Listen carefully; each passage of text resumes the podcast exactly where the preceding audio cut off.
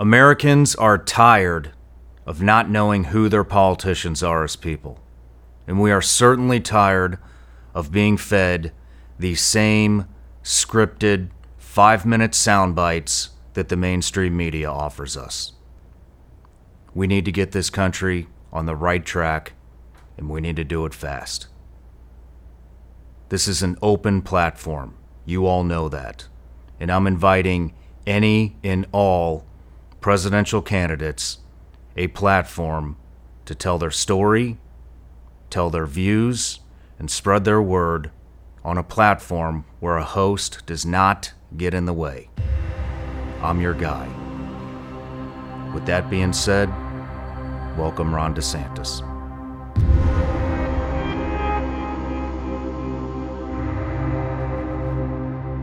Governor DeSantis, thank you for being here today. We got a lot of uh, questions for you. I'm really excited to get in, uh, get going on this. Great, shoot. So, I want to talk about your number one thing you want to do if elected president, ending the weaponization of the DOJ and the FBI. Sure, I, I think it's a uh, it's an issue that strikes at the heart of a free society and whether constitutional government itself is going to be sustainable. We have three branches of government legislative, executive, judicial. The founding fathers did not create a fourth branch of government, an unelected bureaucracy that gets to act with impunity against people that it doesn't like. And that nevertheless has developed over many, many years. And I think part of the reasons it's developed is because Congress has neglected its oversight function. They have not used the power of the purse to discipline agencies that abuse its power. And then presidents have indulged in the canard that somehow the DOJ and the FBI are, quote, independent agencies that they can't uh, be involved with. Uh, they're not independent. These are agencies that uh, report to the elected president of the United States. Uh, when you say an agency is independent, you're saying that it should be unaccountable. Why would you want the agencies that have guns and can put you in jail to be unaccountable. Those are the agencies that are most needed to be held accountable. So we'll come in on day one, new FBI director, cleaning house at the Department of Justice. And that's going to include parceling some of these agencies out into other parts of the country because I think the accumulation of power in DC has been very, very bad. I think it's politicized the agencies, and I think they've really lost their way to where they represent kind of an elite faction of society. Uh, and they give disfavored treatment against people who aren't involved um, in that aspect of society. But I'm going to be very uh, focused and disciplined in dealing with those agencies, and we are going to make sure we hold them accountable uh, for their conduct. And I guarantee you, you're going to see major, major changes very, very soon. But we can't have this situation where the government is just out of control and we just throw up our hands and say, well, there's nothing we can do about it. They're independent. No, this bureaucracy has imposed its will on us for far too long. When I become president, we are going to impose our will on it. You know, a lot of Americans are they're scared of the DOJ. I have friends that are that have been through it. The Blackwater guys have been through it. My buddy Eddie Gallagher has been through the weaponized DOJ, and a lot of people are scared to speak truth or speak speak to their values because of uh, they don't want they don't want to wind up on the radar. And what I'm what I want to ask you is you're getting vocal about this already. Are you worried that the FBI or the DOJ is going to interfere in your campaign? Look, uh, any of that is possible, but but I think at the end of the day, a leader's got to lead. I've got to speak the truth, and I got to let people know uh, what I'm going to end up doing. And one of the things I think with uh, folks that have been caught up in this that's important to point out is when they go after you. Look, if you're totally innocent I do have faith in the jury process. You know, they they can lose cases. I think the issue though is the process itself can be the punishment because if they just decide to target somebody, uh, they can bankrupt you. They can ruin your life, even if you end up getting acquitted at a jury trial. Everything that goes into that, and I think there should be some accountability for how those prosecutors are wielding power, uh, especially if they're doing it um, for for political reasons. And what we're supposed to have in this country is obviously we want to be tough on crime, we want to deter crime, but crimes happen, right? So you you investigate a crime. Most of it's going to be state and local, but there are federal crimes that are created. Okay, investigate, identify who did it, and then you can hold accountable. I think what happens with DOJ and FBI is they identify people they don't like, uh, and then they look for things to be able to try uh, to bring against them. And that is not the way the rule of law is supposed to function. You talk about revoking security clearances of more than 50 former officials. What officials would be that that 50 that fall into that category, those 50? I think some of them would. I think some of them would be the ones that signed that letter in the during the 2020 election, saying that the Hunter Biden laptop was quote Russian disinformation. That was a lie. Uh, there was no evidence that it was Russian disinformation, and they were playing off their positions uh, with the intel and defense communities uh, to interfere in a presidential election. Uh, I think that that was dishonorable. I think it was dishonest and I think you should lose your clearance. I also think that this uh, carousel of people who will serve in like the intel agencies and then they're on CNN uh, and then back and forth and laundering information, I think it's a big problem. Uh, a lot of these agencies aren't doing a good job of keeping secrets. And, and that's not uh, the way you run run a government. So so we would absolutely look for people that have behaved inappropriately and yank those clearances. You know, I wasn't planning on talking about this, but on top of all that, you see active shooter after active shooter and all, and all these these mass shootings happening and time and time again the FBI's been tipped off on these guys and they're not doing anything about it. Do you see yourself forcing them to get more involved with with with what's going on on the home front rather than this this this this rhetoric that we hear every day?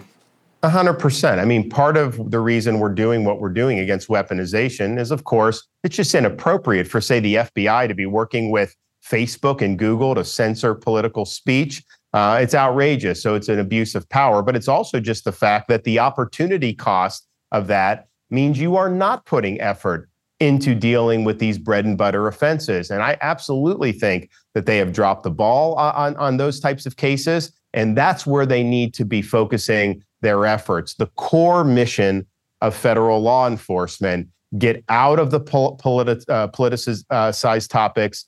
Don't worry about things like, quote, misinformation, because basically misinformation with DC elites are just inconvenient truths to their agenda. And those are the people they want to go after. So it'll have, I think, double benefit. One will be uh, people will be freer as a result of railing these guys in. But I do think we'll be able to focus their efforts to things that are really going to matter uh, for keeping people safe and and doing it. And I think it's uh, as much as I hate to to to think about this, you look at how many millions of people have come across that southern border from all across the world, including uh, Middle Eastern countries. Uh, I gotta think that you know you're going to end up seeing a terrorist attack from somebody that, that came across that southern border. I don't think you could have that many numbers and, and not have uh, uh, somebody that has the, those ill designs. So they need to be focusing on things, uh, the threats to this country, uh, rather than the the other things they've been getting involved in.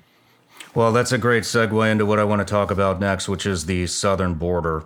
So I've heard you say that you'd like to send U.S. forces into Mexico to combat the drug cartels. How would we do that?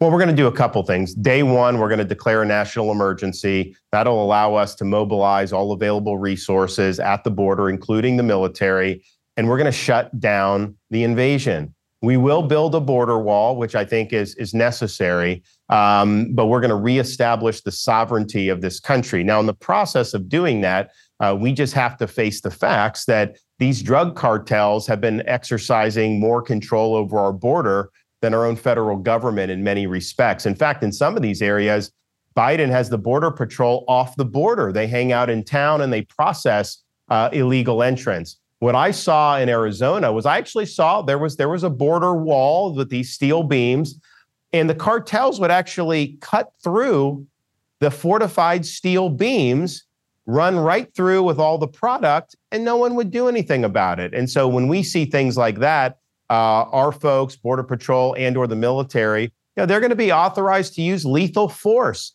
If you take these people out when they're doing that, they are not going to want to move fentanyl um, into this country if that's the risk. They do it because they don't get any blowback. Now, we're also in a situation where tens of thousands of Americans are dying every year because of the fentanyl that is bringing uh, that is being brought across the border uh, by the drug cartels. Uh, that is massive, massive loss of life. I don't think you can just sit idly by uh, and let that to continue to happen. And so we'll reserve the right uh, to be able to bring uh, direct action as appropriate to to these cartels. And I think if you show that you're willing to do that, uh, you are going to create a whole different situation. Uh, right now, they operate with impunity, and uh, and Americans are dying, and that's just unacceptable. Let's talk about the China threat. You consider China to be the number one threat to the United States. There's all kind. They have us on so many different angles. They're coming up through our southern border. They're teaching the cartels how to make fentanyl. They're putting bases up in Cuba, right next to your state in Florida. They own the supply chain. How are we even going to begin to deal with them? One, recognize that they are uh, infiltrating our society. So do things like we did in Florida no Confucius Institutes uh, at our universities, uh, no CCP influence, uh, funding research at universities, and no purchase of land. We actually prohibited CCP related entities and individuals from purchasing land in Florida, not just farmland, any land. I think we need to do that all across uh, the United States. Second, we need to regain our economic independence from China. Uh, this whole idea of putting them in the World Trade Organization and granting them most favored nation status many decades ago uh, has has been a failure. They were we were promised that they would end up becoming more democratic and peaceful, and in reality, they were able to build themselves into the dominant manufacturing power in the world uh, we are now dependent on them for key uh, materials and products that we need to sustain our country. We saw it during COVID with almost everything needing to come from China. We get materials for nuclear weapons from China, for ammunition, all these things that have put us in a very, very vulnerable position. So uh, we need to decouple from China. It's not something you can just do on day one, but we will start. We will identify the key industries, um, and we are going to build more of that industrial base here in the United States. And then finally, militarily, look, the Chinese, they respect hard power. Uh, particularly hard power in the Indo-Pacific. Japan is b- building up more.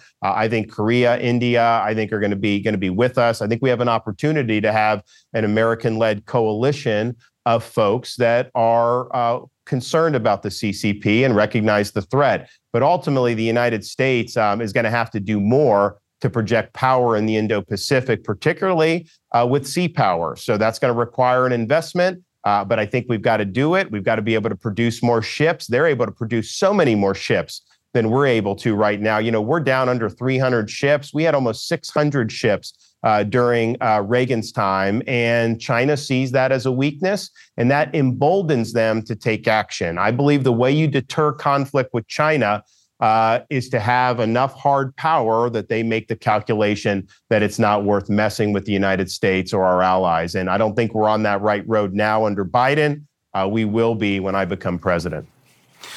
Yeah, I don't think we're on any right roads with Biden. Um, well, Amen to well, that. Yeah, Governor, I really appreciate your time. I do want to say people really want to know who you are. They want to know who the man is, who the governor is, and I would love to get you here. Nobody's going to give you a better interview than I am. I'd love to highlight your military service, what you've gone through with your wife and your family, and your entire governorship. I would love to. Do it. Great. Okay. Yeah. Well, we should get it done. Perfect. Well, best of luck to you. I hope to see you again, and I really appreciate your time. Thank you. All right. Godspeed. Thanks. You too.